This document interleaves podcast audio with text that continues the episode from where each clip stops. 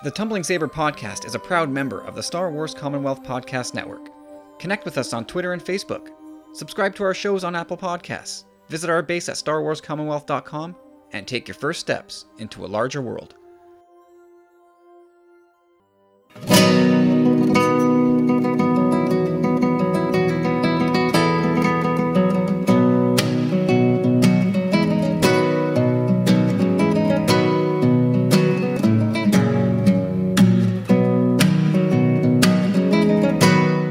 Everybody, welcome back. It's time for another episode of the Tumbling Saber podcast. I'm Kyle, I'm Michelle. And I'm Marie. and joining us this week, he's been with us every week, really, for the last couple of years. Just he's never had much to say. We keep him in the corner. Rick, man, how's it going? Uh, thanks for pulling all the laundry off of me. I have so many thoughts, things that I want to talk about from way back in episode 123 when Carlos. No. Hey guys, how's it going? Oh, Rick, it's good to have you here, man. It's good to have you here on the Tumbling Saber podcast. It's uh, it's been a while since we actually got a chance to talk. We talk all the time on social media, but uh, face to well, face to face, as so to speak. It's been it's been a good long while. Yeah, well, you know, my voicemails have been getting progressively longer and longer, and I'm glad you finally took the hint. It's when I we just decided to put you on live and and allow you to to record your voicemails eh, like with us in, per- I just in person. I, just Per- extend in person. I extend the boom arm on my on my mic stand over to Rick in the corner. Speak. Say your voicemail now. I'm just, hey, I'm just happy to uh, be able to see a neon light. the one that says live nudes? Don't talk about that, Rick. My defective. I thought I thought I was the live nude. I just lived under the uh, under the laundry. hey, don't. and by nude, and by nude we mean we mean noodles like ramen noodles or soba noodles because this is a family show. Right. It is family show. Soba noodles are so underrated. They really are though. Like nobody talks about soba noodles. Like there Yeah, should be a, a, a global conversation about the soba noodle. It's just it's not getting enough love. I talk about the soba noodle a lot. Um, if you would like to know a lot about soba noodles and you also like reality TV and uh, Netflix, also uh, podcasts, uh, I run a, a new podcast called Terraced Out about Terrace House, which is a r- really cool Japanese reality show. And um, uh, opening new doors, they do talk a lot about soba because one of the girls, her dad has a soba restaurant. This is nothing to do with Star Wars, but if you want to know about soba noodles, watch Terrace House. Soba noodle's a good Star Wars name though. Like that could fly. Really, like Yeah. a noodle monster. the soba noodle monster. I think that was like the fifth the fifth band member at uh, Jabba's Palace. I, I I hear I heard a rumor that they wanted to call the Zillo Beast the soba monster. Oh my god, are you serious? No, but Michelle, I have to give you that was a like that, that none of this was planned. That was a great segue. Like you just went right in there. That was awesome. I'm really good at this, guys. It's almost like it was my job. Hey, have you ha- has your podcast launched? No, not yet. We're recording our first episode next week. Or no, the first week of February. Guys, it's really hard when like your friends are also on your podcast and they're also like moving and like you're trying to like plan a time to record. Well, stuff. that's why you keep them in the corner of the room and you give them the mic only when you need them. I know, damn it. Anyway, uh, we do have a lot of Star Wars to talk about. Like it was a pretty crazy week. Like we we got to digest some of Colin Trevorrow's ideas for Rise of Skywalker. Uh, we got a delay in the Kenobi series apparently, which cost us nothing. Um, Knights of the Old Republic, that rumor is back, and I don't even think that's it. That's it. I think there's probably more of Oh, these rumors and reports. I also haven't been on here since that new Galaxy's Edge ride, Rise of the Resistance, launched, and I had two friends, or no, actually three friends who went on it, um, and they said it was rad. and um, I have a lot of scoop on that ride. So if you want to know like certain things that are like, I can I can also not do a non spoilery review because I've been told the spoilery content of this ride, so I can like review it without spoiling it.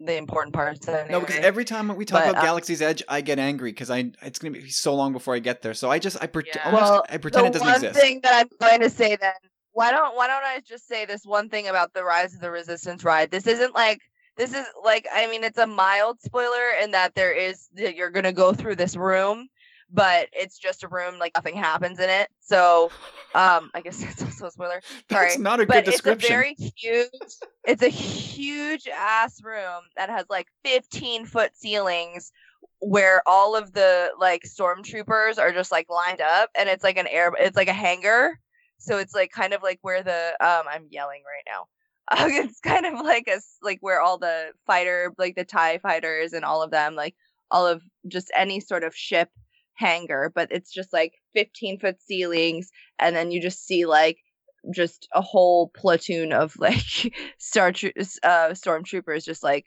there and you can take photos in there. It's like part of where you wait to get on the ride part of it um but it's like i heard that that room is insane and you can take photos in there and it's just like crazy because it makes you feel like you're in the movie or like on a set like it's insane like I've seen a couple of low quality videos, but it uh, it looks incredible. like it, they said it's like you're on the destroyer or anything like you're just on it like it's it's wild they said it's crazy and it's the when you go on the ride too they said it's like the best ride they've ever been on like everyone just raves about it they said it's amazing That's so, cool, Marie. um, I want to I want to get Marie. I'm I have been wanting to ask Marie for a while. How is our resident trivia monster going? Um, so I did trivia last night and I played with some 501st members, which was really fun. So I'm kind of infiltrating the 501st right now. Um, and we won. Of course, you won. It was awesome. It was close, but out of 60 questions, we only missed four. That's not bad.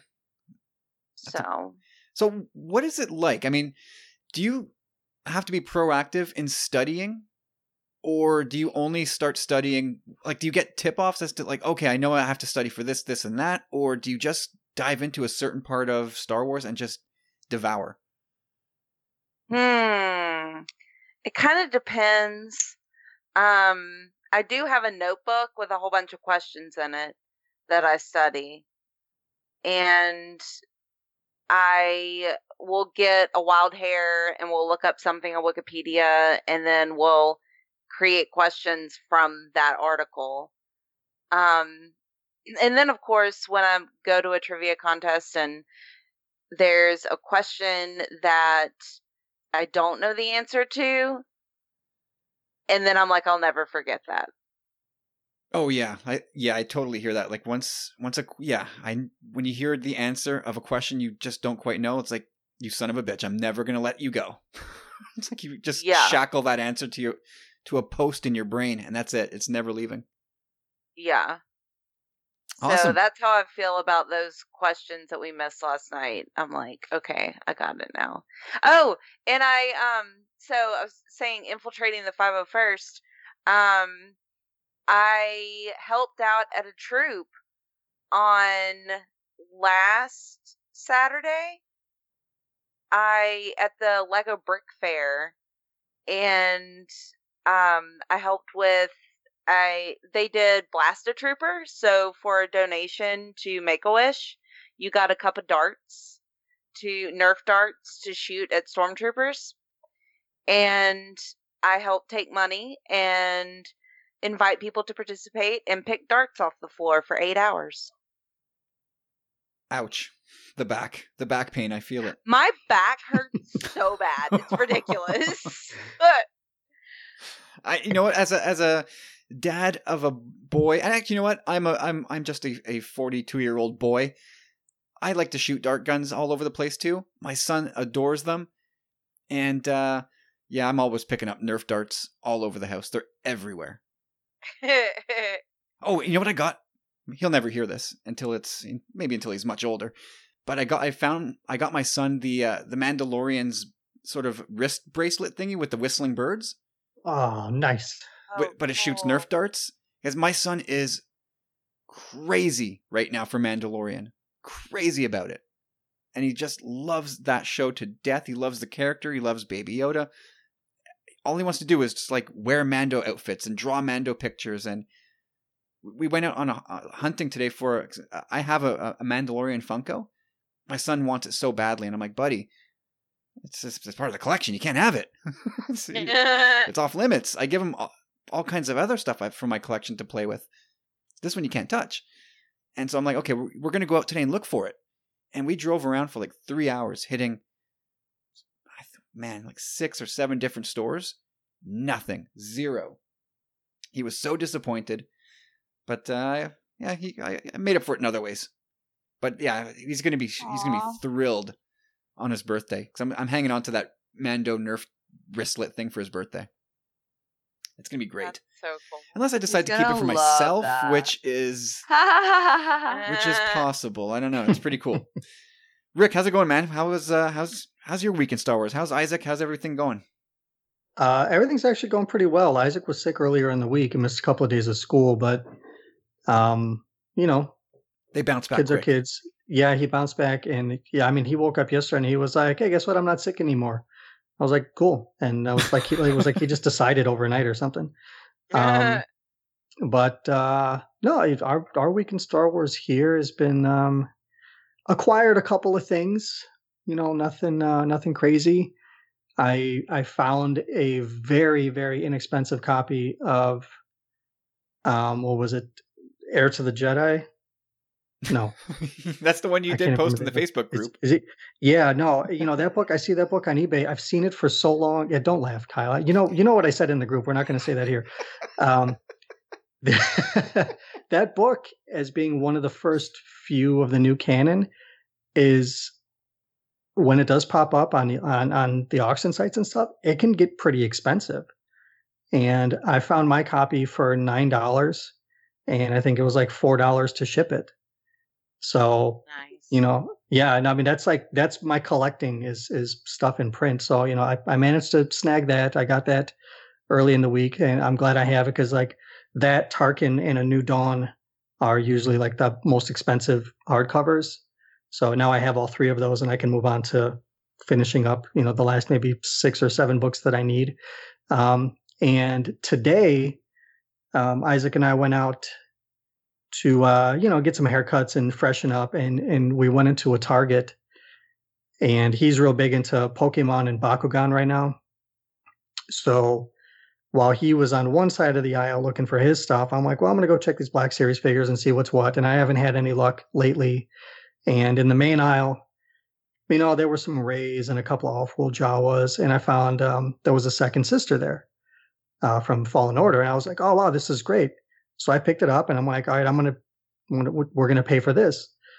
And we went into a different aisle, and they had an end cap set up away from the toy section, and from about 50 feet away, there was just this shining light filled my vision, and sitting on the shelf, not even on a hook, sitting on the shelf was a Black Series Mandalorian. Ugh. And I scooped him up in the wild and uh, put the second sister down, and now I have now I have a Black Series Mandalorian, and I am so stoked. I still, I say it every week, I still have not seen a Mando Black Series on the pegs anywhere. It was weird because the entire Force Friday wave was there, but scattered in different sections. Huh. So, and this was the only was the only Mando that was there. It's a you know it's a black box Mando, and I'm I was so stoked that I found it there. Apparently, more are coming in, I think, March, some point in March, which will ease things. I know they'll come. If I just stay patient, they'll come. But I actually jumped into the eBay listings this weekend to look looking for a carbonized Mando. And some of them, I mean, I know that at this point, none of those are going to pop up on the radar. Like, it's not going to happen. So if I want it, I'm going to have to pay to get one. So I'm like, you know what? Let me just see what happens. So I threw down a, a a bid of like 45 I think was my highest and I just wanted to see if it would come in. And it hung in there. Like I I got yeah, I got the alert like with 3 hours left that I'd been outbid. I don't know where it finished, but it's eh, somewhere in that neighborhood of probably 50 55 dollars is probably what it takes to get one of those, which is double the price. So uh, I don't know. I really want that figure though. It's so nice. It does look very nice up close, Kyle. I just want to just going to go ahead and say that out loud. Quick Alright. question: Have you noticed Oh. at your Target that there are a ridiculous number of Black Series Molochs? Yes, uh, we went to two different targets today, and the first one we went to, no exaggeration, there had to be maybe thirty of them because there were Molochs at each of three different locations in the store. Is that And- not bizarre? It what strikes me is that they're not clearance, and I know it's usually like a region thing. Like when when they said I worked retail for a long time, so when they set prices, it's very rarely just at the store level. It's usually like a regional thing or a district thing. So the fact that there were so many stacked up on these shelves and the price had not dropped. I know in St. Louis they dropped and they went down to like five or six bucks. But up here, you know, in and around Chicago, they're all full price still. They're 30 bucks. It's crazy. For a while, that Wow. figure was really tough to find. Like people were going crazy looking for Moloch for a while, and then it, a bunch more inventory hit the hit the uh, shelves, and I don't I don't see them often. But uh, up here in Canada, we have uh, EB Games, which is I think sort of like GameStop for you guys. Is it GameSpot or GameStop? Stop. So same story. They may, I mean, they may even have same ownership for all I know, but yeah, like th- they EB Games has what they call five dollar Fridays, and I think Corey may have scored a Moloch for five bucks Black Series at at EB Games, which is just Wow. nuts. But yeah, I don't see that figure Yeah. anymore. Uh, all right, well, enough of that. Let's um let's jump into the news that actually counts. So finally, we got treated to, thank God, it we knew it was coming, but a Clone Wars trailer. Mhm. Glorious. Woo! Friday, February twenty first. That's that's you know that's uh, well under a month away, so it's it's coming quick, and um, you know I'm I'm so excited for this series. Like I really am. And It was just it, Me too. it was snatched away so suddenly. Like when Disney took over and it was like, okay, and this is done. We're like, what do you Mhm. mean it's done? You can't end a series like this with Ahsoka walking off. Yeah. That, that was that was that the final episode? Yeah, that, that was the end of Okay. season five, and b- before the Lost Missions was uh, was released. Yeah, and it was like that. This is how we end this series with Ahsoka leaving. It was just, it, it felt so bittersweet because yes, you know Disney taking over and that only means more Star Wars is coming. But why did you have to kill this? Anyway, Yeah. it's great that um, you know it's it's great that it's going to get the ending that it finally deserves. But like it was so great to get this trailer, right? Like, and for a couple days, maybe a couple hours at least, it seemed to be the thing, like this common denominator that everybody in fandom could rally around. And Discord in that trash heap called Twitter was gone. it was it was it was people were happy for a couple of hours, right? it didn't. It didn't last very long. Time, let's be real. No, it really didn't. Like it was Nothing lasts long on Twitter. God, what a trash heap. Like I don't I don't know. Some someday some some academic is going to do a study on fandom behaviors on social media. Maybe it's already been Pretty done, sure but there are some. maybe maybe they should do Star Wars in particular. Cuz it's Mm. it is just such a weird time and place to be a part of these things, but petitions and entitlement and tantrums. Ugh. God, Yep. it's just so gross, but you know, without it, let's be honest, like we don't the four of us don't know each other. And you Yep. know, our, our greater community, we like it's it's it doesn't it doesn't happen. So it's it's this blessing in disguise, I guess, but yeah. It, it was at the end of the day great to get the trailer, but um, so we're gonna get 12 episodes, three arcs that I know of, uh, starting with the Bad Batch, uh, and then Yay. Ahsoka on Coruscant after leaving the Jedi Order, and then they're going to wrap it all up with the siege of Mandalore. Mhm. So uh, I guess the, the. I think the best way to talk about this, rather than do the the play by play, frame by frame breakdown, is just to pick pick something from the trailer, uh, something you like that you're excited for, uh, may- a question you have, anything noteworthy in your mind about the trailer, and and we'll go from there. So, uh, Michelle, why don't you uh, kick us off? Where where are you going? Mm, I'm like, where should I start? um, I well, obviously, I'm really excited about Ahsoka. Period.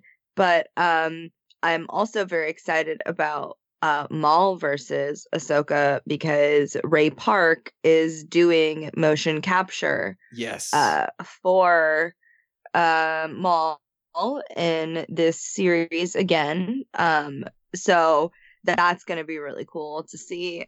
It's going to make Maul so much more real.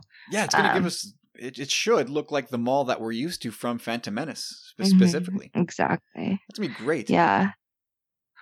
And I mean, we already know what's going to happen uh with them because like they're both in rebels and like we know like you know what ends up happening when that fight but i think it'll just be really cool to see um yeah that's one thing Uh, Marie, what's what's uh, what's on the front burner for you? Well, I really like the the Bad Batch arc with Anaxes and Admiral Trench is back and he's a spider, so I love him. Um I He's think he's still my cover photo on Facebook. Oh my god i love that um so I love me some Admiral Trench. I'm making a note of that just Um, in case. You know, it might come in handy one day.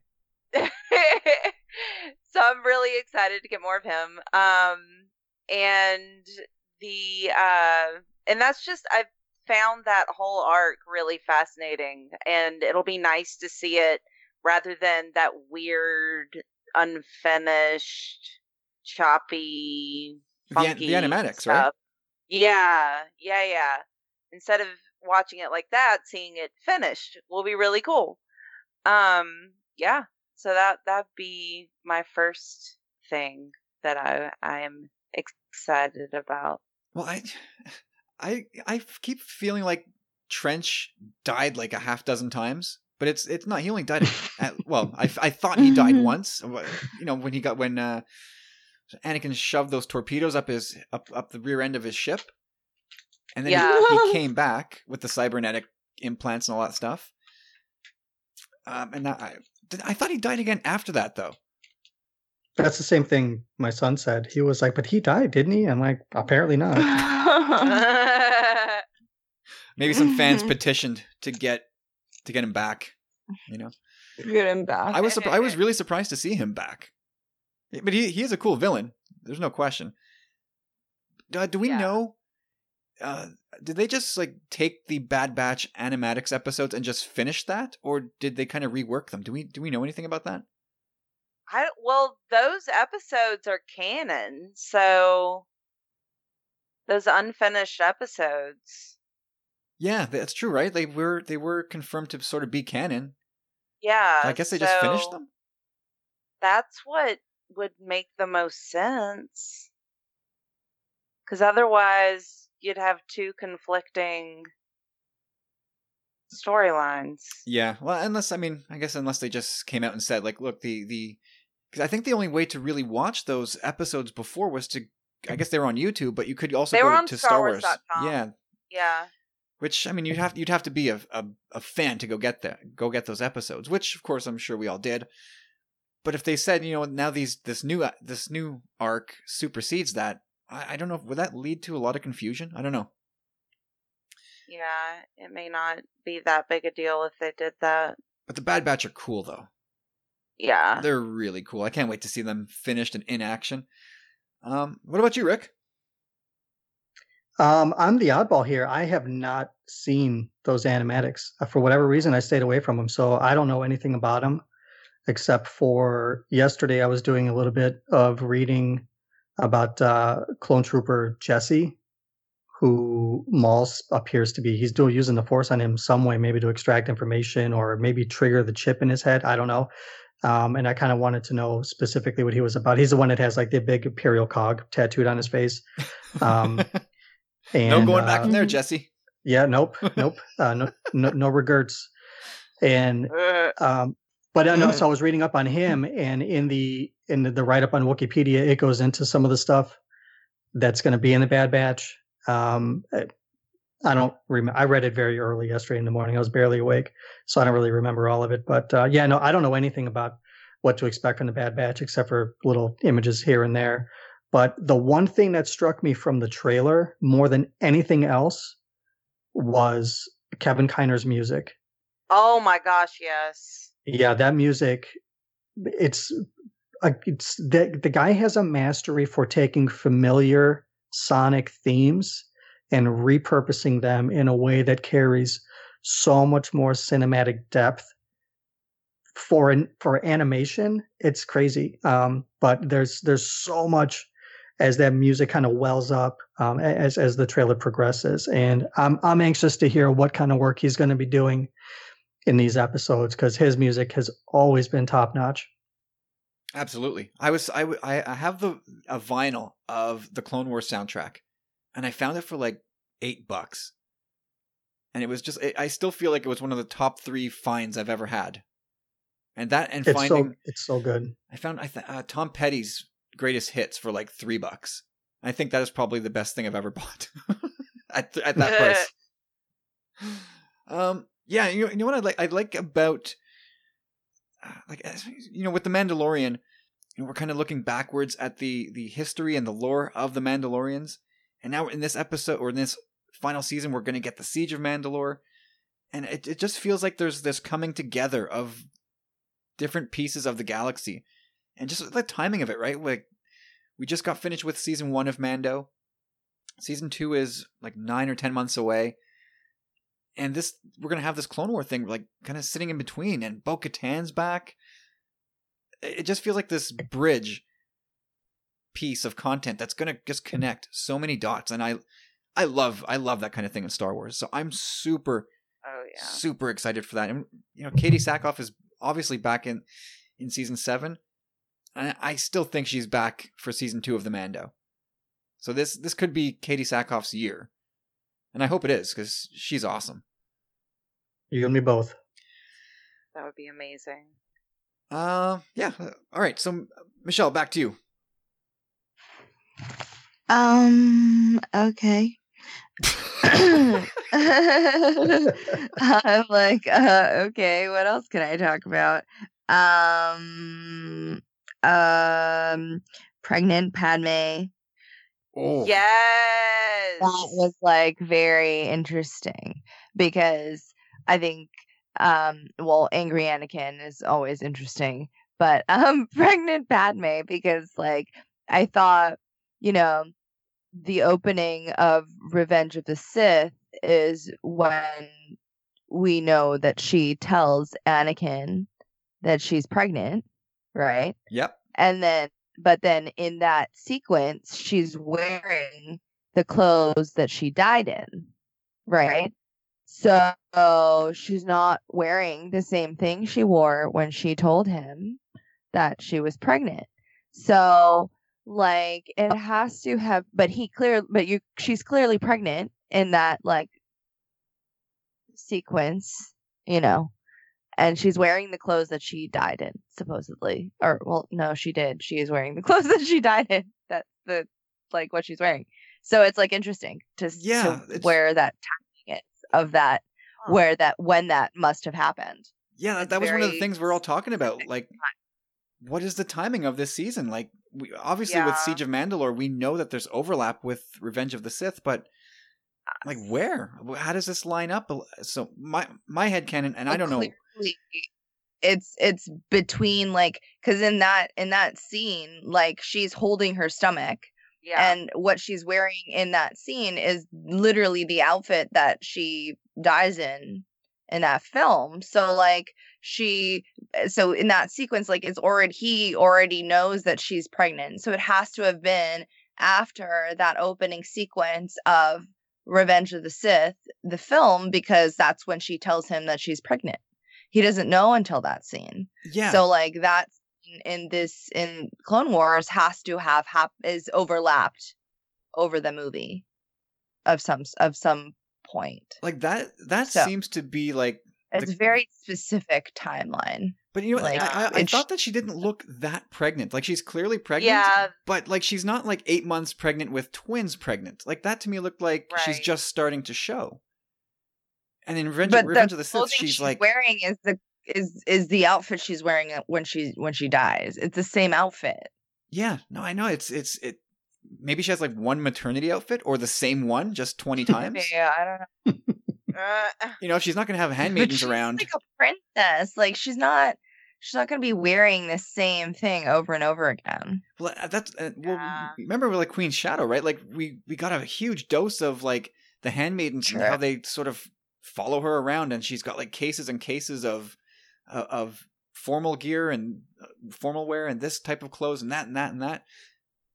There's Yeah. no handmaidens at so all. Really. would she be repeating the outfit? I, so- maybe she just doesn't do laundry without her handmaidens around because it, it it.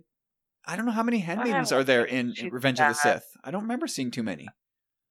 I don't think she's that incapable. I mean, if you're Oh, pregnant, you want to be teaching your clothes. Like there are certain things that happen when you're pregnant, like you pee a lot and you don't always have control over your bladder and things like that. So I really doubt that she's going to be wearing clothes all but then again if you think about star wars they never really think about women so like they probably wouldn't think about that so You're Prob- not i'm probably overthinking i'm So- probably giving them way too much credit You know, I, I can but I i'm can just say saying before my son was born, I before my son was born, I, I peed all the time. It was crazy.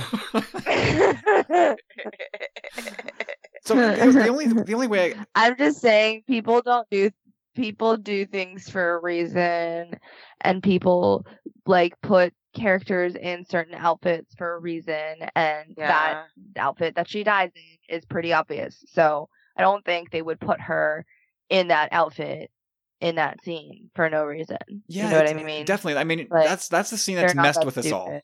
We're They wouldn't all just- like, They would put her in that outfit. Yeah, like doesn't it's pretty iconic that she dies. in it. 'cause we're, we're all kind of like, Like- what's going on with that outfit? Like, we don't, we we're, we're still trying to figure it out. Like, I have this, Yeah. I have, I, I wonder if, and I, I my guess, because this, I mean, I think the consensus is that somehow this is mixed into Revenge of the Sith somehow somewhere, but I'm also thinking that it's possible that this that scene is during the Bad Batch arc, which might be well before, like months before Revenge of the Sith. Like I'm thinking there might be a time a time jump somewhere, so she's just wearing the same clothes for some reason.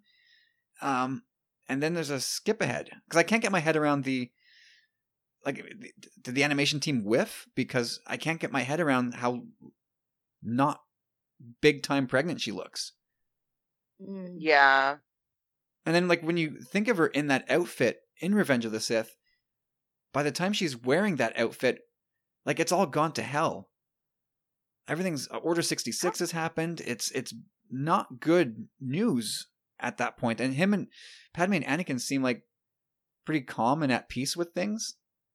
Yeah, in that scene. I don't know. It's it's it's a head scratcher for sure. Like, but I'm I'm thinking if I had to reach, I would think that's b- well before, and Anakin's just clueless. Like, he's just a, he's a big dummy. He just doesn't realize that. She's Yeah. clearly pregnant. Yeah, but- like she's she's pregnant and she's holding her stomach. Like Yeah.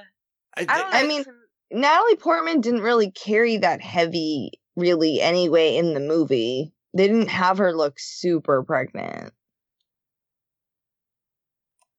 well, I mean, I guess well, she's wearing a like, big she tent, right? She's wearing a, the, the first time we see her, she's wearing a huge tent Oh yeah, the blue one. when they That meet in the shadows. Uh, super- I'm trying. I'm looking. I'm flipping through the making of Re- Revenge of the Sith right now, just trying to find. In the khaki shirt, she doesn't look that pregnant.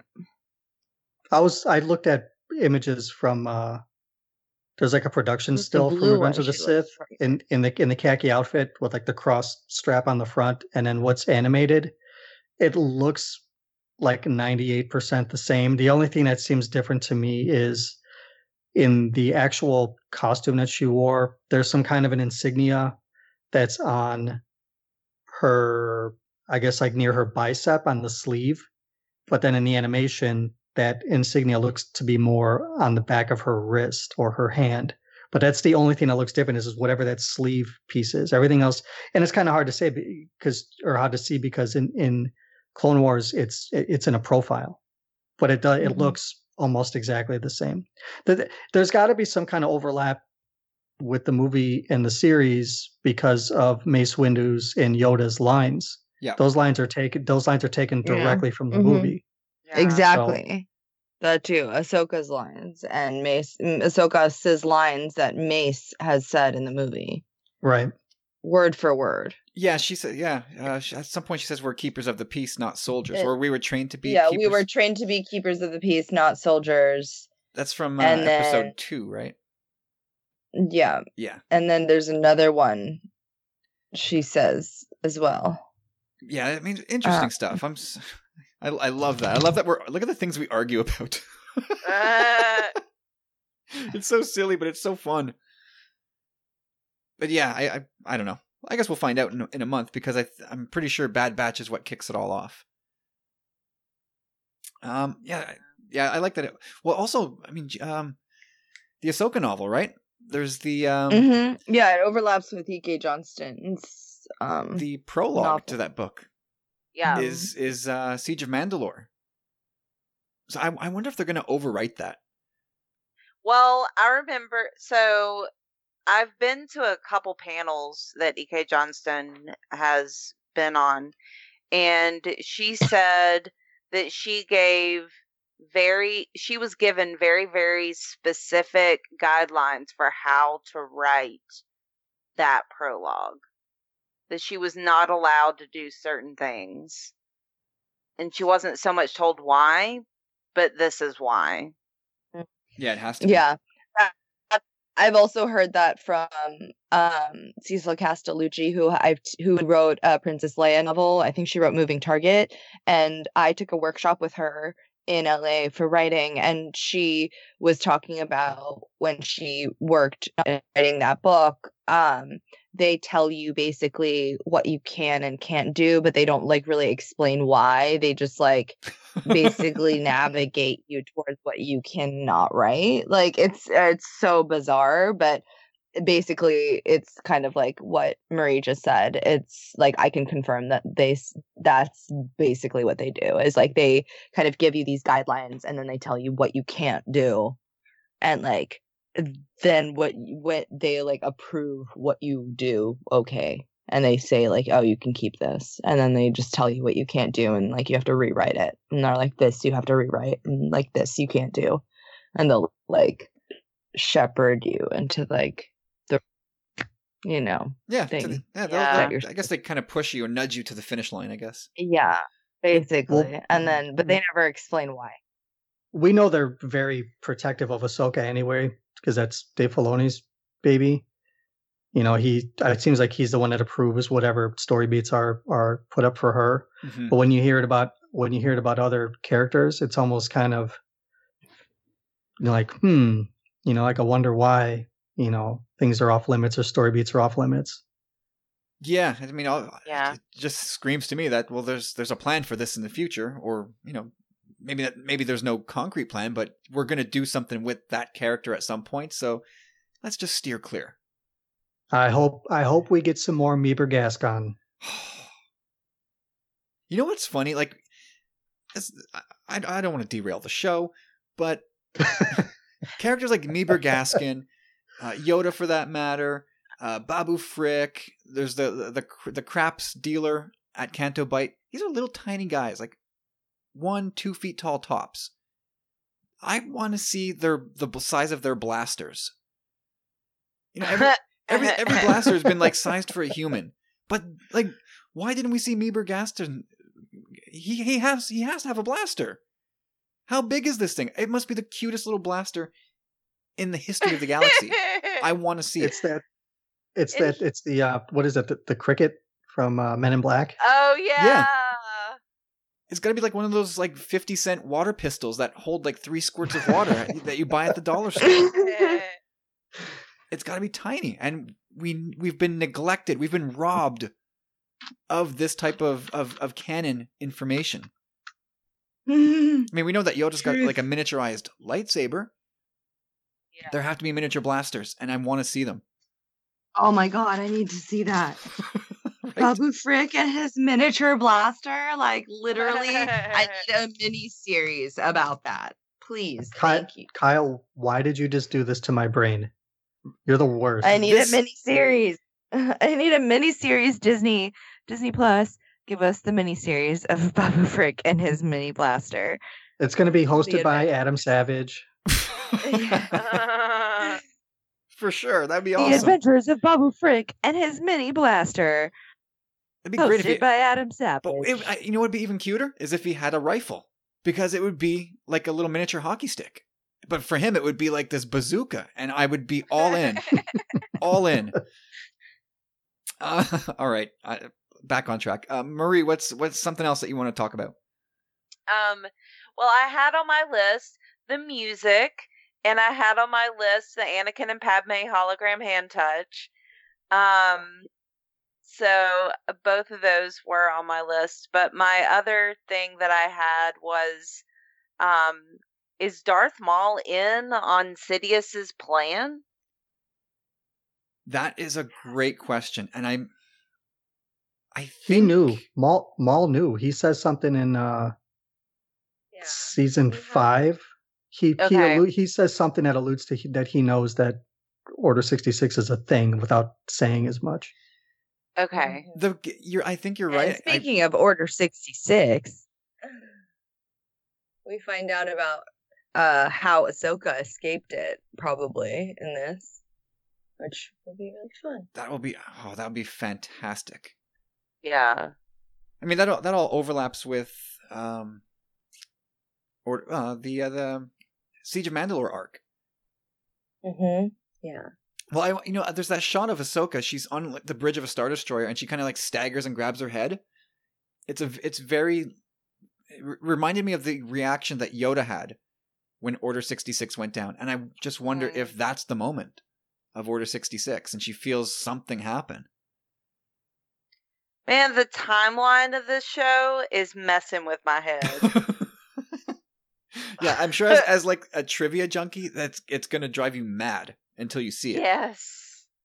Oh my gosh. I mean, I'm. Uh, don't get me wrong. I love the fact that they're fleshing this out and connecting everything. I just, like you said, I need to see it. For sure. I and this has been way too long. Like we this is content that we've been dying for, specifically Siege of Mandalore. And this this is Yeah. the best time to get it. Um you know you know what the dead giveaway for me was uh, in terms of like yes, I think Maul does know. It was the way that the the trailer was edited. And I think he says uh it's all part of the plan, the plan. And then Yeah. the following images is uh, th- that staggered Ahsoka image where she grabs her head that I that I mentioned, but then it cuts to angry Anakin, and it says, uh, and then it goes back to Maul saying everything is about to change. So I mean, the way that's cut together, that sequence of of dialogue and images, that to me alludes to the fact that Maul probably did know the whole thing. Either that or he's just chest thumping and he thinks he's the guy, right? He's the one that's going to take over Mandalore and he's the one that's going to unseat Sidious and be the guy to take over the galaxy. It's it'd be interesting. That'd be very Maul to think he's the he's going to be the guy to take over. Anyway, Rick, what if what else you got? One of the things that I that I really liked is something that they've touched on before in the show, um, kind of the um, kind of the the existential thinkings of of the clones. You Yeah. know, saying you know when when he says you know, "Wi- with, without the war we wouldn't be here. Um, that stuff really fascinates me because that's their purpose, and you know they've all they've all learned that they don't it doesn't have to be you know it shows that there's that questioning and that could lead into you know what you know the removal of the chips and stuff like that. Um it's, it's a really cool avenue to to explore um for for a lot of the clones. There's ton yeah there's tons of potential there for like good exploration into like the the morality of of cloning and the ethics of war and all that stuff. Yeah, and you know, Uh-oh, and it remi- politics in star wars everybody. Oh no, there's no politics in Star Wars. Shut up. Um, the um, it reminded me of um, that Clone Wars book that's coming out later in the year, and I, I had tweeted that the book was coming out, and there was you know there were responses from the authors and a few who they're writing, and it sounds to me like those stories that are going to be in that book are going to be focused on a single character through ex- already existing arcs as opposed to completely new stories. Um, and I'm wondering if we're going to get some perspective of any one of the clones um, in in that regard. I think it'd be really cool to see or read. Yeah. for sure yeah the clone wars period is just so good it's it's underrated i my obviously we love it and fans saved it and brought it back but it's i think it's still underrated in terms of of uh, questions unanswered and, and further characters to go even deeper on it's just such a great series um so yeah the last thing I'll, we'll touch on before we move on is like are- are the clones going to turn on Ahsoka? Because we know that she's got what the the 332nd company. That that's that's sort of the uh, the group that Ahsoka gifts her to go take off on, on to deal with uh, Maul on Mandalore. So I wonder if those- Something something has to happen when when we see Maul and Ahsoka kind of facing off, like from a distance in that room. There's somebody li- lying on the floor behind her. yeah, and so, the- and- where the doors are closing. No, no, not that scene. When you have Ahsoka on one side and Maul on the other, Oh yeah, yeah, yeah. there's somebody behind her, and yeah, and and for her when she is when she's holding her sabers and she's kind of on that table or whatever, it almost seems like she's more in a protective stance to whoever's on the on the floor. hmm Um, but I think she's gonna she's gonna have to make some choices, and that's another thing I like about what how season seven is presenting itself is that all of the emotional beats are going to be from her point of view. It's going to be very linear f- for her, um, instead of you know kind of the way things jumped around with the way the series was before. Um, I like that she's going to be the connective tissue through all, hopefully, all twelve of these uh, episodes. I hope so. I really do. Um, yeah, I'm just I'm really fascinated with with that Order sixty six thing and, and how it goes down for Ahsoka.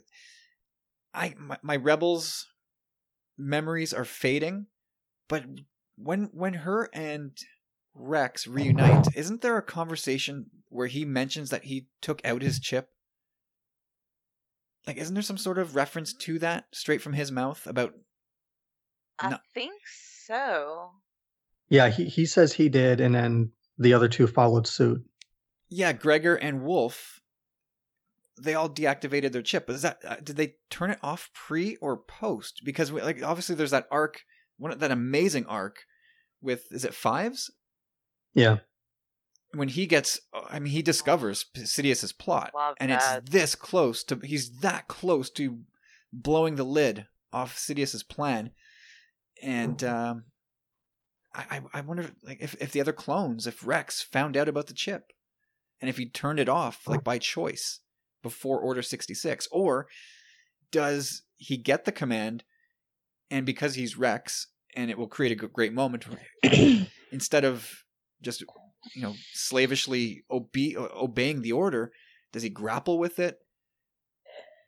I can't wait to see that moment. That's all i know or, or maybe he maybe he acts on it, and Ahsoka instead of outright killing him, you know, force pushes him or something, or subdues him in the force, and that's why we see him lying on the ground. Is that he's not dead, he's unconscious, kind of thing. she, she and when- smacked him upside the head something but when but when he comes to there's a there's either a different realization or she hits him in you know such a way that it jars the thing loose or turns it on you know what i mean it, yeah it, Yeah. it changes yeah. him what if, corey would lo- would love this. What if it's loopholed where she says rex i'm not a jedi. And he goes oh oh yeah. You're right. That's true. Okay never mind. Sorry Move sorry. along. sorry about those blasters i shot at you. That that that would be also i mean it's anticlimactic but i think it's it's possible. But there is the fact that Order 66 turns the clones against anyone who ever was a Jedi.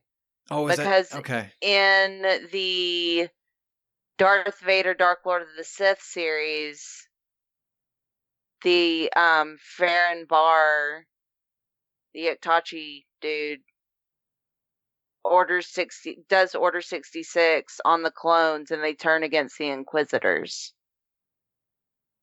Right. That's right. And also, uh, is it Eeth Koth as well? They track him down as well. I mean, this is well after Order sixty six, but they track him down as well. yeah And he's like, "No, no, I'm just, I'm, I'm, I'm like a priest now. Leave me alone." And they're like, "Nah, gotta kill him too." yeah Oh man, I can't wait. You're right though. You're right though, Marie. That's that's so no, no loophole. Sorry, Corey.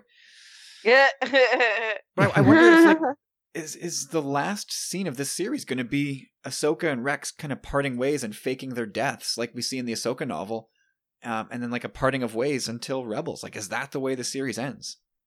It'll be Oh, it'll be her man. bearing her lightsabers. Probably right, which is kind Oh, of weird. Like it's.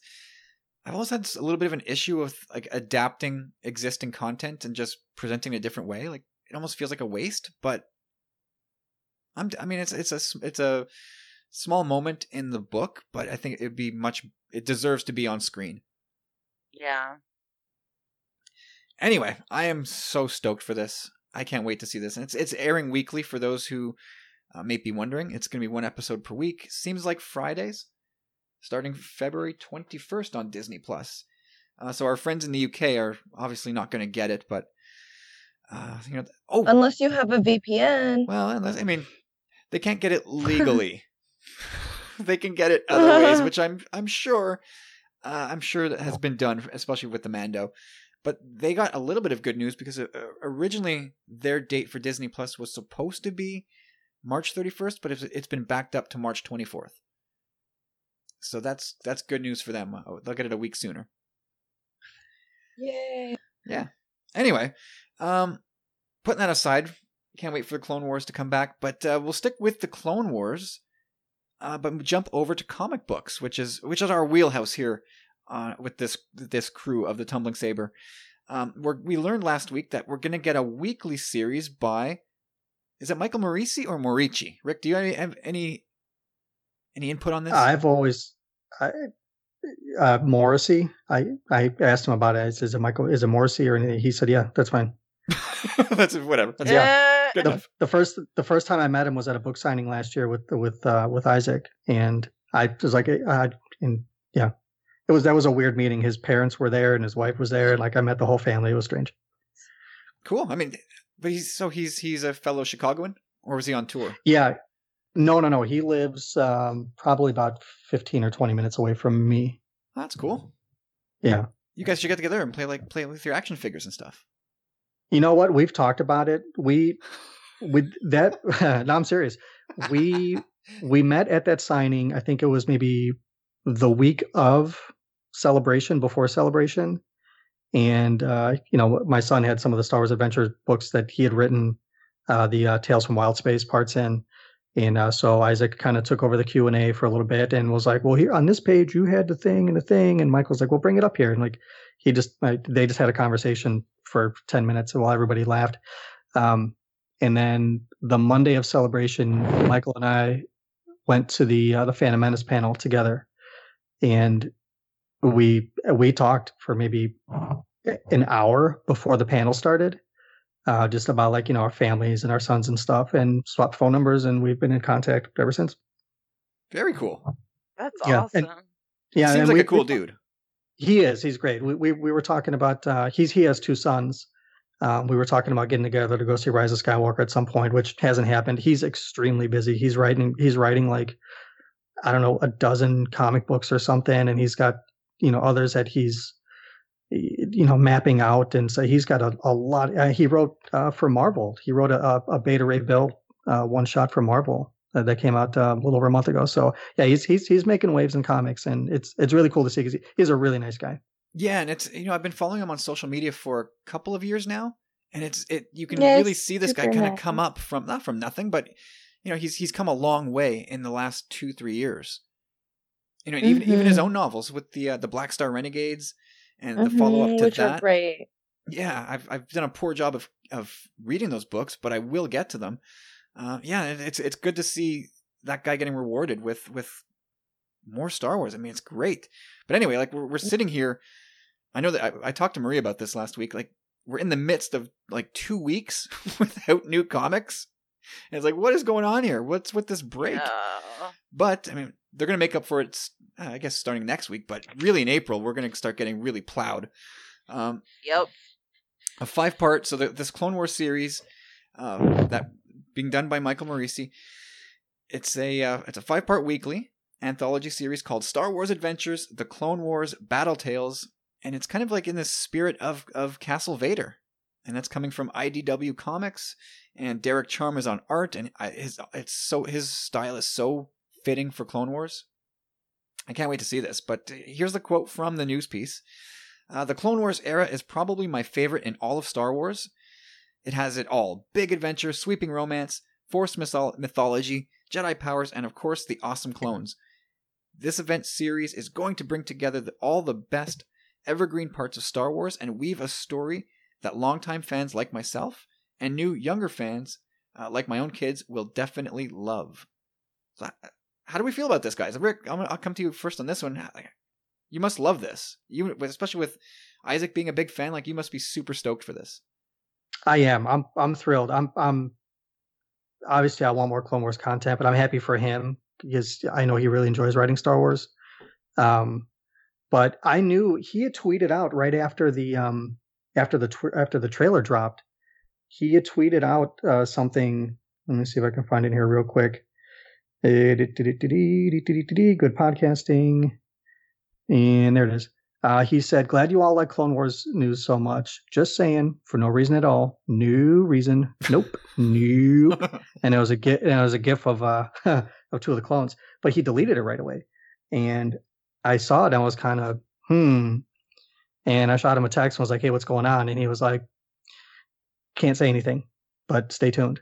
And when the when the announcement dropped uh, the following day, I right away I texted him and I was just like, you know, just congratulations. And yeah, Isaac's all aboard, you know, all on board for it. I told him about it after work on Thursday, I think that was. And yeah, he's pretty stoked for it. And yeah, and that artwork, I it it's weird to say it like it looks like the animation. It's almost like they took it and turned it into like a 2D drawing, uh, in, in a way. It's perfect. It looks But yeah, great. I'm really excited. Yeah, it, it's a I believe it's a five issue miniseries. Yep. In Oc- in April. Um, so who knows if it's successful? Kind of the same, but like with uh with Vader's Castle, you know, it can turn into uh, you know a returning thing that they come back to periodically, which would be great to see. Totally. Michelle, you in for this? Yeah, I'm really excited because I I love Michael and I think he's great and I'm so excited for him. Um and I just I'm excited to read anything he's writing and I love supporting my friends like who write and so like getting to support them in something like you're excited to read is always fun cuz like a lot of the time I feel like I'm reading I'm reading my friends' books or like people that I've become friendly with and I'm like fingers crossed. I hope that I like it, like because you really want to like like. The Yeah, like th- you were gonna read this anyway, so- friends, you know.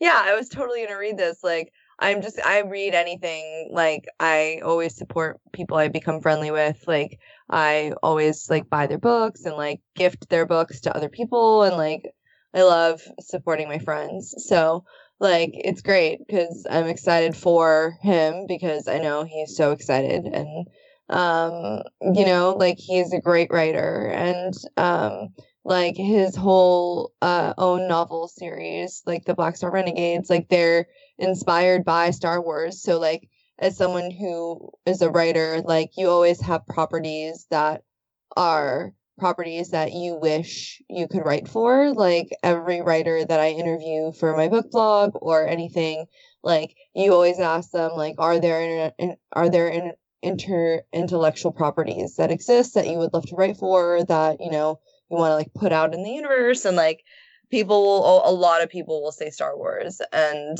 Um, so I'm excited for people who get to ha- like have that come true because it's really awesome to get that opportunity. Well, I remember. Um, I remember yeah. when he uh, when he first kind of cracked that egg, and he finally got into doing Star Wars comics, and he was. I remember his Instagram Mm. post, and he was so emotional. It was it was Yeah. great to read, like to see a guy so grateful for finally getting that opportunity that he'd only really dreamed about, but worked definitively for. Yeah, and it's like really great like to write comics written by people who really care because you know they're going to write great content because you know that it matters to them. So like I'm excited for this because I know how much it matters to him to for this to be good and like how awesome and cool of an opportunity it is and like you know when people appreciate that like they're going to produce great content so like i'm just really excited to read it because i know it's going to be awesome and the art looks great and um the covers are awesome uh i think they're by charm i think is the person who drew, Yep. who drew them the Yep. artist um and they're they look awesome so i'm really excited Oh, to yeah. to read it Maria, Maria, I know that you probably you you read everything, so I know that you're in for this too. yeah. Um, I'm really excited that it's another story within a story kind of setup because that worked really well for me with Tales from Vader's Castle and the Galaxy's Edge Mm. series. Um, both of those being stories within stories. And I also really love what IDW and Star Wars Adventures has done for canon connectivity. Just connecting everything like Tales from Vader's Castle. The main character of the framing story was Lina Graf from the Adventures in Wild Space Junior novel series. And I love that stuff, so I'm really hoping that this has some of that crazy connectivity in it. I would be surprised if it didn't. But yeah.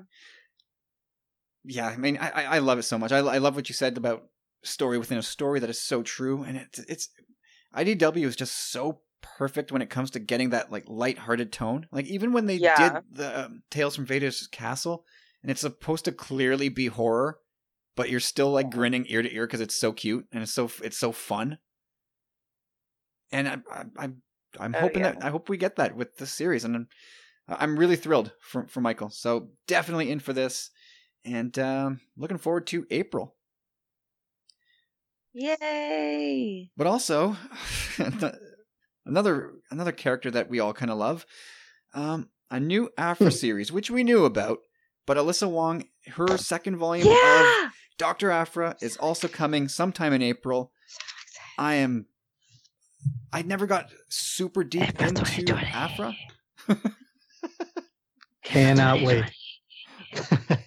I mean, A- Aphra is like this is a character who talk about like a character who's endured. Like she's been around for a few years now, Oh, yeah. introduced in like what uh, Darth Vader issue three, mm-hmm. and her popularity has like she's she's sort of stood out in that series, spun out into her own. Her popularity has has only grown. She's like won polls for like uh, fan votes for, for you know let's which action figure do you want? Aphra.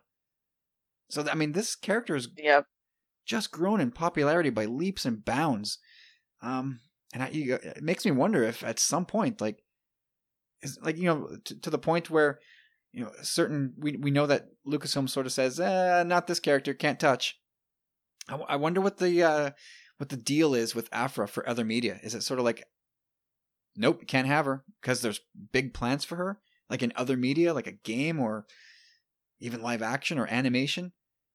But uh, yeah, I'm I'm super stoked it. But I'm not as up to date on Aphra as I assume the the three of you are. So uh, I'm gonna stay quiet and let uh, let you tell me and everybody else who's not gotten fully into Aphra why this is awesome news. So Marie, what's uh what's to look forward to with Aphra Volume Two? What are you expecting?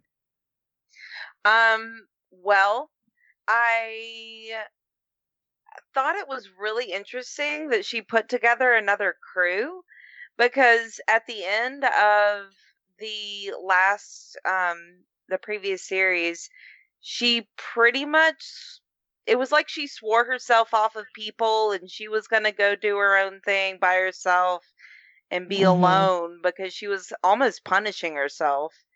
And then now she has a big crew of people. So that's really interesting. But um I don't know what happened to I guess these the rings of Vaale um brought that on. Um but it sounds like a really interesting bunch, like a fascinating group of people. And Black Mhm. Krrsantan is back, and that makes me excited. So I I think it'll be really great. And one thing that I did think of is that the way it's set up where there's an ancient artifact, she's trying to make the big score. It could have gone a been there, done there route. But with all this stuff around the Rings of Vaale, the planet of Ash, the whole the fact that they supposedly hold an entire city in their thrall, the potential for Mhm. insanity if you come into possession of it, and then introducing a descendant of Tagge. So you've got all these potential connections with the original Darth Vader long run series and the Tarkin novel with a relative of Tagge. So there's lots of potential for uh connections. For, yeah, that was one of the of the Aphra that I did read. Like there was always like little tiny references and connections to to elsewhere in canon. But uh, one of the like one of the big things with Aphra was that she sort of got away from Darth Vader. Like he he was sort of she was uh, what I don't what what was the way to describe her relationship to Vader? Like what for, like she was she was she was sort of like uh almost was it like can you can we say like a private eye for Darth Vader? Yeah, yeah. I mean, that's that's kind of the sense I got. But after a while, she like she didn't want to work for him anymore, so she kind of like she faked her death as well. And he thought she was dead, and let it go for a while. But then he learned that she was still alive. Is that correct? Yes. And then he's and I don't know if he's did he, did he did that bother him? Did he kind of set out to go just set that record straight, or just take her out? He I ended think up what in it, Oh, go ahead. I was going to say I thought it, it became like a back burner thing for him because he had other bigger things he was dealing with. Yeah, he kind of took her under his employee again Okay. to help Okay. him find the rebels. So Yeah, she. But it, it in in the last parts of the uh her this comic series that just ended, she was very comically antagonistic to Vader, and it's it's amazing how much she managed to get away with without him just oh, yeah. crushing her skull with the Force.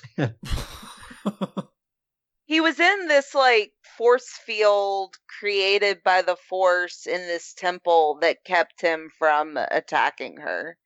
So it it but yeah, it was crazy like the things she said and it was like, "Oh my gosh, if he wasn't in that sacred space, like you would be dead."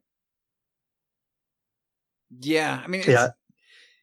Where where are you at with with Aphra, Michelle? I know I know that you love the character too. I love Aphra so much. I'm so excited. I'm just very excited. Period. Does anybody Everything. know Alyssa Wong from any other work? Um, I forgot what she wrote. Didn't I write it down somewhere? Um, I thought I wrote down what else she's worked on. I can't remember. All right, so I mean, it's probably a no. I don't remember what she's wrote written. but I, I love her take on the Uh, character. Like I, I love that she's Yeah. like she knows that you know Aphra's this good for nothing scoundrel, but she she does have that, uh, that deep down. There's that heart of gold, and like she's out for herself, and um, you know that that kind of motivates her decisions. But deep down, you, you, sometimes she will kind of pull her back herself back from the edge and, and do the right thing for a change. Yep. Anyway, I'm I'm super excited for this. I might this might be the time for me to jump on the Aphra train. But uh, we'll see. We'll see. I'm looking forward to it though. You should. Yeah, I can't believe you. Ha- hashtag fake fan. Oh, you know, big fake fan. But there's, I mean, there's so much coming, right? There's, there's the main line, which is going to be going crazy by that point. Uh, a bounty hunter series. Um, what else we got? Vader will be going on at that point. Mhm. There's gonna be, there's gonna be a, lots of the, the IDW stuff will be going on at that point. There's gonna be like five titles that month alone. Yep. It's gonna be a busy month. April's So- gonna crush us. So I pulled up what um what Alyssa Wong has written, and she apparently has won a Locus Award, a Nebula Award, and a World Fantasy Award for her short fiction. So she's written some short stories that have won some awards, and she has also previously written for Blizzard Entertainment on Overwatch, which I believe is a comic or a video game based on a comic or something. And she also has a solo comic, Luna Snow, out from Marvel. So she's Wow. mostly written short stories in fantasy and sci-fi, and also has written comics before Cool. she has I mean, she sounds like for- I mean, I've, I've not I've not heard her name before or read her work that I know of. she but sounds very accomplished. Yeah, but- for sure. And it's always um, great to get new talent into the stable because who knows who knows what they can do with that talent later, right? Like when you look at something like Project Luminous, and you know, who would have thought two years ago that Charles Soule and, and Claudia Gray and Cavan Scott and all these powerhouses that were doing their own things then would be kind of teamed up to do this hugely important project. So by all means, keep bringing in the Alyssa Wongs and and find I out where they- appreciate having like Asian women as writers. Um, just as an Asian woman, it's nice to have other Asian women writers also writing like Dr. Aphra. yeah, You know, Uh, for, for sure. Because I mean, Aphra is sort of coded as as an Asian woman, right? yes, she is. so that's no, that's that is good. That's appropriate. That, I'm glad they're doing that. we claim her. New to Medicare? Start now. Go to myhealthpolicy.com to learn about some of the top rated Medicare Advantage plans in your area, including plans for $0 a month in plan premiums, low out of pocket costs, and expansive provider networks. If you're thinking about a Medicare Advantage plan, myhealthpolicy.com is a great place to go to find a plan that meets your needs. Learn more about your options, even talk with a licensed insurance agent. myhealthpolicy.com. All right. Um, so that's it for the comic news this week that I that, I could see. But um, let's get into the this big issue, Rise of Kylo Ren number two. Remember this when the solicits went out for this a couple months ago? People saw the cover and Twitter just melted down. Absolute meltdown on Twitter about the cover and seeing Luke and, and, and young Ben Solo fighting with the Knights of Ren. It was nuts. But this was a great issue. So we'll do the same thing as we did with um, with uh, our our trailer chat from before. I'll, Marie, I'll come to you first. Something that uh, jumped out to you about this issue. Um, so the fact that Snoke is so loving and caring and nurturing and sweet to Kyle to Ben and um what does that say about his relationship with his parents? If they weren't able to give him that and that's like did they expect too much of him? And he claims that by revolting against his namesake obi-wan. Um he obviously despises his father saying that like even his last name is a lie and so i wrote um this ben really is a lost and alone little boy at this point desperately reaching out for connection Yeah, he's just not finding. It's weird because it seems like people love him, but he just wasn't getting what he needed. yeah It's it's it's fascinating. Uh, Rick, what's something f- that jumped out to you? I, and that, I mean, I don't want to gloss over that, but that, I mean, that line really did stand out. Where he, he I hate Kenobi, like I hate my name, like I never even met Ben Kenobi and Solo. Yep. That's a lie too. Like that's that's a big moment in in Kylo Ren's Yeah. canonical history. But Rick, what, Yeah, that was jumped one of you? my favorite beats for sure. Um, I don't know. I've got very mixed feelings about this series. You know, there was a lot of hype for it, and we saw that you know the story it came out. It was like the highest selling comic book of the year for whatever huge distributor that was. Uh, i- issue one, There's, there's Yeah. only one. whatever, whoever the hell it was. I don't know. Um, but I don't know. I'm I'm kind of waiting for this series to grab me, and it's I know it's only two issues in, and the thing is, there's only two more, two more issues, Yeah. and I don't. I and it's one of those things where I always try to temper my expectations, but you know, having Charles Soule's name involved and knowing what he's capable of as far as writing is concerned, um, this series, as of yet, halfway through, it's kind of, it's just, it's not doing it for me yet, and like I, I'm disappointed in myself for feeling that way. Oh, But- Rick, go easy. No, I am, because- bud. No, because I, because I, I wanted, I wanted this to be something that, as of yet, it's not for me. I don't, and and Kyle, you and I have talked about this, and you know, kind of offline and whatever. I get the idea that that Ben Solo had to live under the shadow of his parents, and that he was always grasping for an identity. And to me, and it's it's a very somber thought about him, and something that went through the rest of his life. And you know, tr- you know, now we know how it ends, but um, to me, Ben Solo, Kylo Ren was always defined by what he's not. And that's got to be a really hard thing for, especially a boy who, what he's 13 or 14 or 15 or whatever at this point in the story, um, to deal with the the expectation that you're not the legacy that your parents set up. And it's got to be really hard for him. And that's why it would make sense for him to, you know, to reach out to, yeah, I don't know, the ugliest dude in the galaxy, I suppose. I don't know. It's weird that he went that way. Um, but I mean, you know, I mean, his parents basically sent him to military school, you know, and, you know, Uncle Luke doesn't know how to handle him. He's afraid of him, you know, it, it seems, or he's unprepared to deal with uh, whatever power he's sensing in Ben. But then also the fact that he's a family member, you know, like when you, it's weird. It's like a weird thing. I mean, I don't know. Like Kyle, you and I, we have we have kids, and you know, like my brother has a daughter, and like it's it would be weird for me to discipline my niece if she did something wrong. And Luke went as far as to having that thought of maybe almost killing this kid.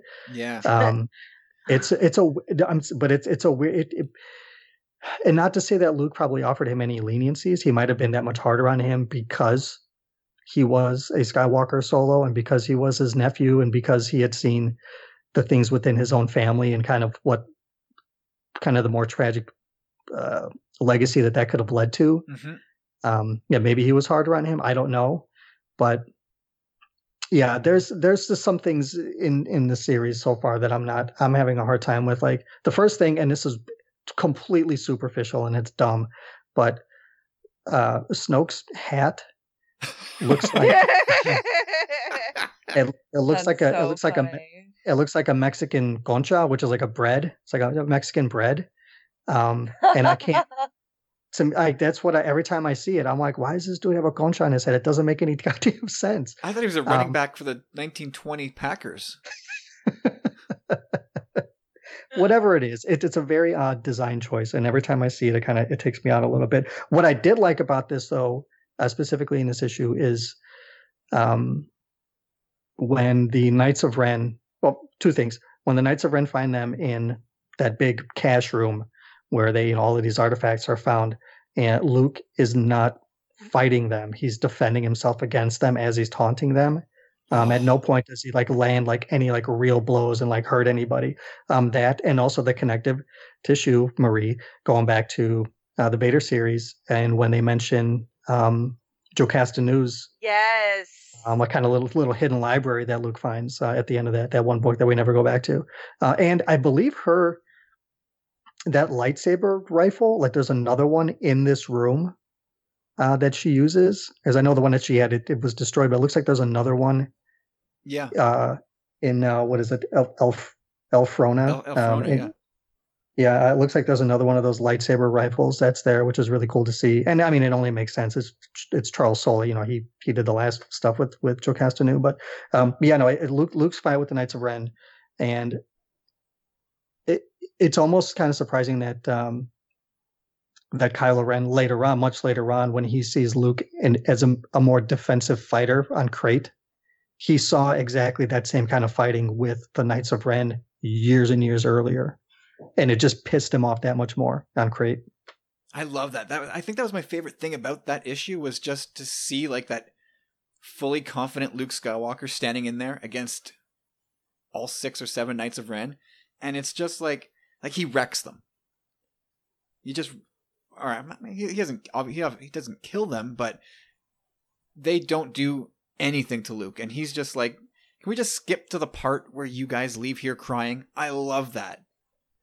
Like he's yeah, He's taunting them the whole. He's humiliating them the whole time. He clowns them in the same way that he clowns Kylo on Crait. He does it tenfold to the Knights of Ren. He's Mhm. just toying with them, and they just they can't touch him. It's it's it was good to see. It was finally good to see that Luke doing that because you know people always wanted to see like Luke destroying things and being like the the, the mighty Jedi. That was never his mo, and I love that they continued with that here. It's just yeah, he'll fight, he'll trash talk you, it's it, he'll, he's but he's he's going to embarrass you into defeat, and I I love that. But uh, what I did find interesting though, like the Knights of Ren were already there, like at that temple. This this temple in like the unknown regions, and it's like, did so on the way there, Ben is having this telepathic commu- uh, conversation with Snoke. Did Hmm. Ben tell Snoke where they were going, and then Snoke dispatched the Knights of Ren to confront them there? Like, I don't know how they got there or what they're doing there. It's very bizarre to me. Anyway, Michelle, what uh, what stood out to you for the in this issue? Um, to me, like the most important, like I've been, I, I've been having like a similar experience to Rick with this run. I feel like I am, um, I don't know. I'm like waiting for it to be Vader. It just like that level of I don't know, over like overwhelming amazement where I just like feel like I don't know what it is. I, I maybe it's just that the art isn't my favorite for this run. Like I I just I don't know, maybe I just am not feeling the art of the rise of Kylo Ren as much as I felt the art of Vader. Um I don't know, but um for me my favorite part of the rise of Kylo Ren really was that character beat of of Ben Solo um where he resents his name and the people he's named after which I thought was very interesting and very complex and like added kind of like a depth a, an extra depth of layer to like I don't know like what we got from the movie and just The the kind of like that was like the story beat I had been waiting for like for the entirety of like Ben Solo and like Kylo Ren of like him actually saying like I resent like Ben Kenobi and and like my father his name like it's not solo isn't even his name and it's like he gave me this fake name and he's fake. Like I was waiting for that moment cuz like I assumed that's how he felt but like until this moment you don't really like see him voice it. Really? Like this is him saying it verbatim. So um i felt that that was pretty interesting. Yeah, Um, that's a big that moment. to me to me that was the most interesting thing about this number two. I i just which i mean it's a little i i'm a little i don't know if it's just that i'm confused or like it's the art that's throwing me off or uh, that i had this very big expectation for this comic but i feel like now that we've seen the movie like i don't know like it feels anticlimactic I, Yeah, yeah, it, it almost seems like it would have been better if this series came out yeah well in advance for of Or the the- movie. hundred percent. like I just feel that now that the movie's out, I just feel like eh, like nah, nah. Like every time I read it, I'm like excited, and then I read it, and it's like that comic sound of like nah, nah, nah, nah, like or like in Seinfeld, it's like da da da da da da da. and like, ugh. No, I, yeah, for like sure. I'm this, so disappointed. I think it, like, would have been well know. served to come out before Rise of Skywalker for sure. Yeah, I would have been so much more excited about the series if I hadn't already seen the movie. I just feel like the movie kind of negates or like does it kind of like I don't know, like moot points a lot of this stuff. And so like I feel like these comics are adding more depth to like the Kylo Ben Solo that we've seen in the movies. So I felt like that character beat added more depth to Kylo Ren for me. And so like I felt like that beat was really interesting. Mhm. Um and I felt like that was worth the story, but like I mean it was like a page. It wasn't like uh, the best thing in the world. Like it was just like a scene. Like Well, I don't know. Maybe SNL uh, from well, this SNL from this weekend was probably more oh eventful. god, that was so good, so good. Uh, It's wait. fu- it's Yeah. funny you it's funny you say that because the the character of Ren when he takes off his that helmet and he kind of looks like Jeffrey Epstein and then last night Oh last God. night Adam Driver played Jeffrey Epstein in, Yes, the- in the Jeffrey opening. Epstein. Oh man, I'm all out of cash. No, no, no, no. Do it like this. Ah man, I'm all out of cash. Just losing it. Um, Marie, what if you? What else you got on this issue? Um, I thought it was really interesting how in the first issue we get to Snoke's, I call it his space station, that is filled with Oh plants, my God. I and it's like this weird, like natural, full of life. And then in this issue, you see all the skeletons and bones everywhere. And it's like, oh, it's not actually a plant filled space station, it's a space station of death. Yeah, I, I wanted to bring this this place up. Like it's it's kind of like his botanical garden in space, but now, yeah, you're right. There's like all these dead bodies in it that he may or may not have had a part in. But like Yeah.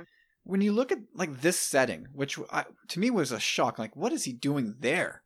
And then you, so when Yeah. you see him in the Last Jedi, he's in this like, you know, the, the very stark, austere surroundings of the First Order. Like that is such a massive difference in environments, and that choice It's has to be intentional. weird. And I don't know what it means. I don't know what it's saying. Well, it it probably served to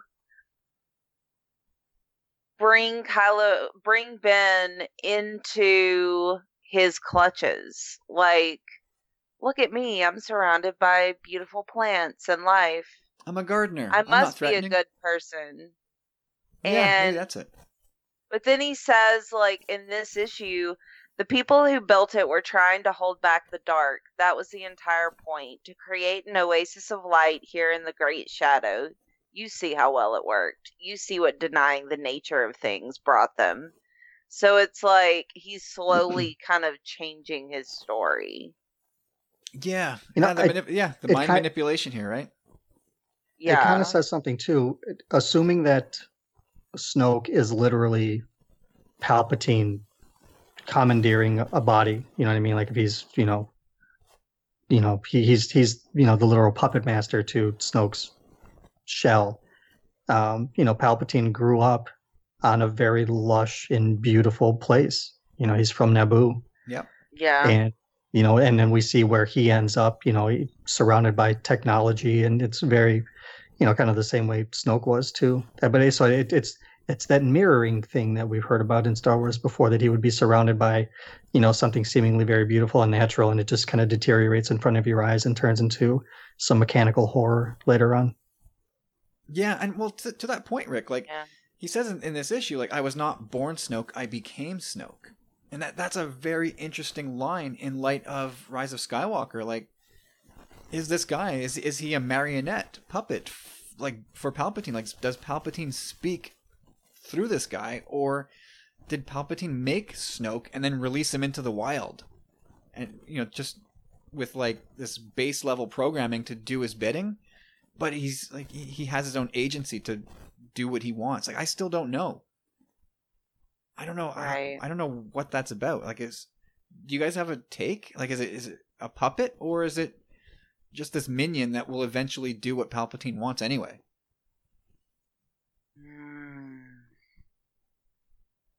It could go either way, and Yeah. I, I would be fine with it. I don't I don't know if I have a preference, and and either way would make sense.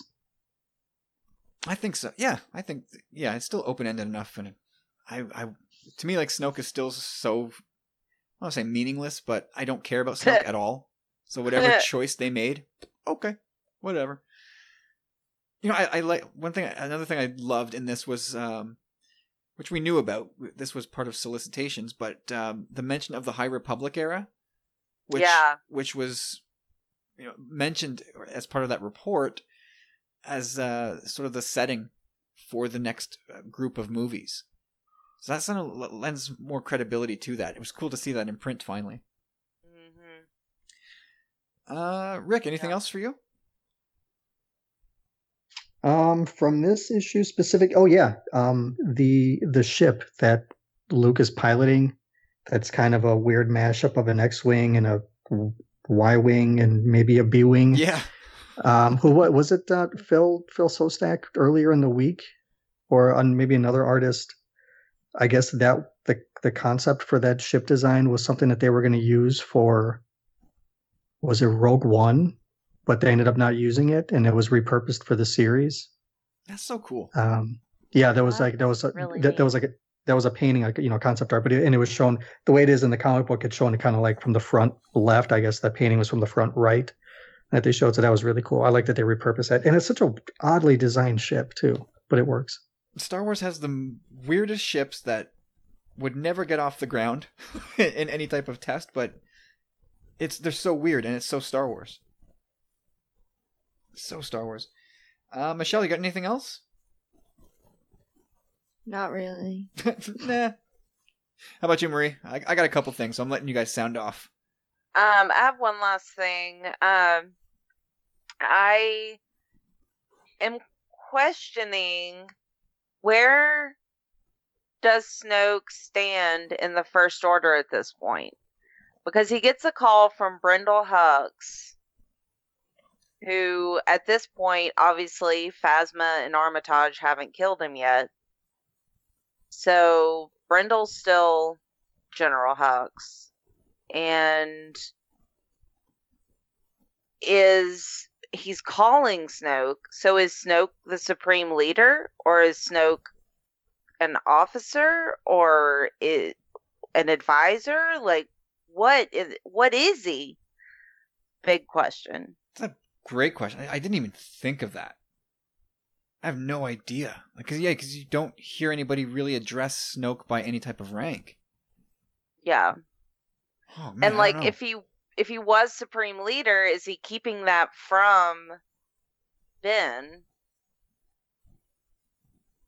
Yeah, because he he just blows off the call from Huck. So he's like, "Yeah, you know, Right. you're, you're not my only friend, Ben." Right. so yeah, he, he obviously I don't think he wants him to know anything about his connection to the First Order yet. Yeah. Yeah, very interesting. Um, I, know- I do have some. I do have something else from the book when they show the outside of the um the temple on Elphrona, the um the big giant sculptures that are out there are very reminiscent of Jedha. yeah, So it makes me think that if this High Republic thing turns out to be true, if Elphrona is a place that we'll see in that new series, and if we'll see Jedha more in its prime at some point in that series as well. That'd be cool. I, I'd be definitely down to revisit those locations. Although I thought It'd be for some reason I thought I- Jedha was abandoned like way before in favor of Coruscant. Maybe I'm. Maybe I don't I'm know. just Well, mixing just- up a bunch of stuff. just as the site of like a, a temple or something because there's those big giant Jedi statues that are Yeah. fallen over, and the one looks very similar to the one holding the lightsaber uh, in the comic book. Even I don't think it's I, actually it could be. Isn't it that fallen statue holding up the lightsaber on the ground? It could be the same, you know, ancient Jedi. Yeah, maybe it's a it's a Jedi that we'll eventually learn about, become a central figure in one of these film franchises. Um, one one of the things that, first of all, like the, the, this whole the whole backstory of this issue, the flashback story, it's the exact thing. Like you guys have heard me pining about this forever. Like I want to see Luke, Lor San Tekka, and young Ben Solo on adventures together, like digging up Jedi lore, and they, and Charles Soule of all people put this on the page for me and it was of course it was really short but it's obviously something that uh obviously lucasfilms thought about and hopefully we get more of that kind of thing Yeah. that's it's, it's such potential there I, for a while i thought project luminous could be that with those three traveling the galaxy learning about jedi stuff um all right last thing i wanted to mention was just the uh the Ren, the actual leader of the Knights of Ren at that point, who's this? He, he's this good-looking dude, middle-aged guy, good-looking dude with a flowing, fl- nice head of lettuce on top of his head, like, but but like fifth-degree burns all over his body, like. And he points out that the dark side is in Ben too; it's in all of us. Uh, and then he just sort of straight up offers Ben a different path and drops his mask as a, as a calling card and this I you know that that's obviously struck a chord with Luke, and he's just like, yeah, get at it, like it's time for you to go, and he's like, yeah, okay, we're out of here, but job done, like they planted that seed in Ben for sure, and then we Yep. you flash forward back to the uh, back to the current timeline, and Ben is now on that planet. He's returned to that Jedi temple. He picks up that mask, which has been sitting there all those years, and uh, puts it on has a Skype call with with Ren, and he says to, uh, to come meet us on Van Rack.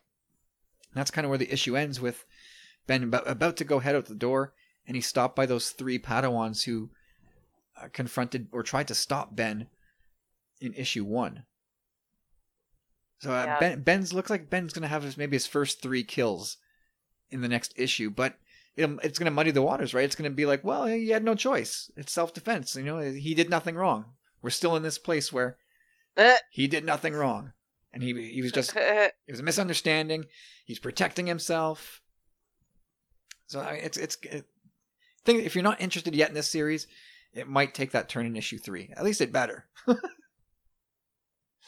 You know, I, w- I wanted to say about the uh, the mask helmet that uh, that Ren wears. It reminded me a lot of um, Darth Bane, where I'm wondering if whatever this mask thing is made of, it's suppressing the kind of, for lack of a better term, kind of the the grayscale that Ren has from, you know, going up over his face Mm-hmm. because in in in the Bane trilogy, uh, he ends up covered in I forget exactly what it is, but then he he has to wear this weird mask helmet grid thing to prevent it from covering the rest of his head and his face. So I'm wondering if th- this Ren was aware of that and this thing was basically keeping him alive and by taking off the mask and leaving it there it then opened up the slot for Ben to become Kylo Ren and take over if this was a plan that Snoke had at some point. Only time will tell. I, I hope. Yeah, I, I- I like that. I hope issues three and four sort of get into that. By the end of it, he's got to be the leader, right? Which probably means Yeah. take taking out Ren himself. Um, last thing, like a- line from Luke where he says, uh, "I am the last Jedi, but not for long." As he looks over at Ben, and I thought that was just so devastating. Like Luke, Mm. he fully believed in his nephew, with all the like misgivings and apprehensions he might have about his nephew and the darkness and you know, being part of the Skywalker lineage. He fully thought that Ben was going to be a Jedi, and it's I find it so sad that it all just. I mean, I find it intriguing and great uh, for storytelling, but it's so sad for the character that it all just fell apart for him. Yeah. Anyway, that's uh, that's gonna do it for issue two of Rise of Kylo Ren. Um, issue three is out. I, I you know what? I don't even know. It's got to be pretty. on the on the 12th. Oh, thank you, Rick. there we go. Yeah. February twelfth. That's coming. That's coming pretty quick. Anyway, that's uh, that's that'll do it for this chat, and that'll do it for for this week for this episode of the podcast. We are out of here. Uh, if you want to be part of the podcast, you can send us your feedback, your questions to tumblingsaber at gmail.com, and we'll sort that out in a future episode. Uh, if you want to help us out, share this podcast with your friends, leave us a review on iTunes, and uh, consider becoming a powerful friend on Patreon. You can check that out, what we're doing there at patreon.com slash tumblingsaber. And let's give a shout out to Rob Wade from Talk Star Wars and from emotionally14.com. Uh, he endorses this episode and all episodes of Tumbling Saber, as long as as well as a few other great podcasts as part of the E14 endorsed program, which you can learn more about at emotionally14.com.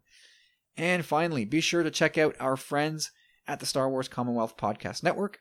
Uh, you can learn more about the network at starwarscommonwealth.com, or you can look us up on iTunes as a podcast provider. It'll link you to all all eight shows under the Star Wars Commonwealth umbrella, and everybody's doing some fantastic work these days. Um, so yeah, check that out. So with all that out of the way, Michelle, what you up to? Where can we find you on social media? Um, you can find me on uh, Twitter and Instagram at tediously underscore brief. And you can also find me on Facebook at Michelle Grandine. And you can find me on Instagram and my book blog and all of my books and comics and all of those things on um, my Bookstagram, which is at Traveling Book Nerds on Instagram. Um, and I'm also on Goodreads if you want to know what I'm reading and what I thought, because I recently have been reading a lot of uh, the Dr. Aphra comics again. And I'm also just read the Luke Skywalker manga and I read the Lost Stars mangas. So I am going to review those all over there. So you can look me up um, on Goodreads. Well, post post your reviews in the uh, the Tumbling Saber group. Do that for Oh, sure. okay. I, I want to Yeah. I'll I'll I'll post my links uh, in the Facebook group so you can find me through there. Um, and what else? Oh, um, a- as I plugged in the beginning of this episode, um, I am starting my uh own podcast about a reality show called Terrace House, which was named um sixth of uh Time Magazine's out of top top ten TV shows on TV right now. Um, I think in 2018. Um, anyway, it's great. You should totally watch it. Um, and then you should tune in. Uh, we're going to start uh, releasing podcast episodes in February. So um, if you're interested, uh, catch up now and then um, you can watch along with us So And what you're that's, um, saying at- is, oh yeah, at sorry. Terraced Out. At Terraced Out. What you're saying, Michelle, is you're Out. not busy at all. no, I'm not busy at all. Not at all. And still trying to read a lot. My goal this year, my goal for my 2020 book read challenge is to read 100 books. Um, and technically, like trade paperbacks count to me as a book. Um, I don't know, Yeah. it doesn't count for some people, but to me, they do. So um, Yeah. I've been reading a lot of comics this month, but I'm like three books ahead of schedule. So I'm really excited. Nice. Nine books so far. Very nice. And Rick, over to you, man. Thanks for joining us this, this week. Uh, where can people find you if they want to if they want to keep in touch with you? Well, Kyle, doing my best Corey, you can find me on Facebook in our totally chill, totally safe, totally fun, Tumbling Saber closed group where I am reading all the posts that Corey does not put up because he's a lurker and he can loophole his way into saying he's a part of the group when all he's doing is spying on everybody else. On top of that, you can find me uh, guest hosting from time to time on the Drunken Menace podcast. Uh, you can find them on Twitter at Podcast Menace, and you can find me on Twitter at Cad Banes Bounty. Awesome. Awesome. And Rick, again, thank you. Thanks, thanks for joining us this week, man. We're gonna. I think we should do this again. Um, well, whenever you decide to, you know, clear the pile of laundry and let me come out again, I I would be most grateful, sir. Awesome. Awesome. Uh, you can find me at Tumbling Saber on Twitter and on Instagram. And you can also join us in the aforementioned Facebook group. Uh, and that's going to do it, everybody. Thank you so much for what listening. about me? Oh, sorry, Maria. Jeez, Maria, I'm sorry. Jeez. Oh my god. um so hi um you can you can find me on twitter at alia morgaine and i have a review blog where i review tv shows star wars tv shows and um comic books and books i'm all caught up on the comics i'm all caught up on resistance and tonight is the series finale and i'm not going to be able to see it because i don't have well I- I'll watch it tomorrow on Amazon. But anyway, that'll be up there. Um, so I'm all caught up. I'm super excited. Gonna start being a little more on schedule with those things. Um, and that is at the Star Wars Review.blogspot.com. And then I'll also write some reviews and other articles for BeyondTheBlastdoors.com. Look at, look at all the contents coming out of here. It's amazing. And I'm sorry, Marie. I can't believe I, I did that. God damn. Um, all right, that's it. You got my coordinates. You know where to find me. Uh, that's going to do it for this episode. Thank you so much for listening, everybody, and we'll catch you next week in another episode of the Tumbling Saber podcast. And until then, may the force be with you.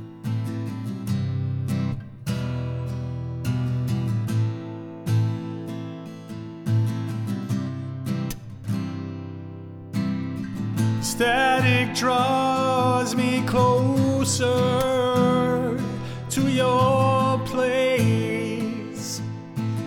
willing me through my dreams, fall away. Signs blindly to the lines on your face, beating strong,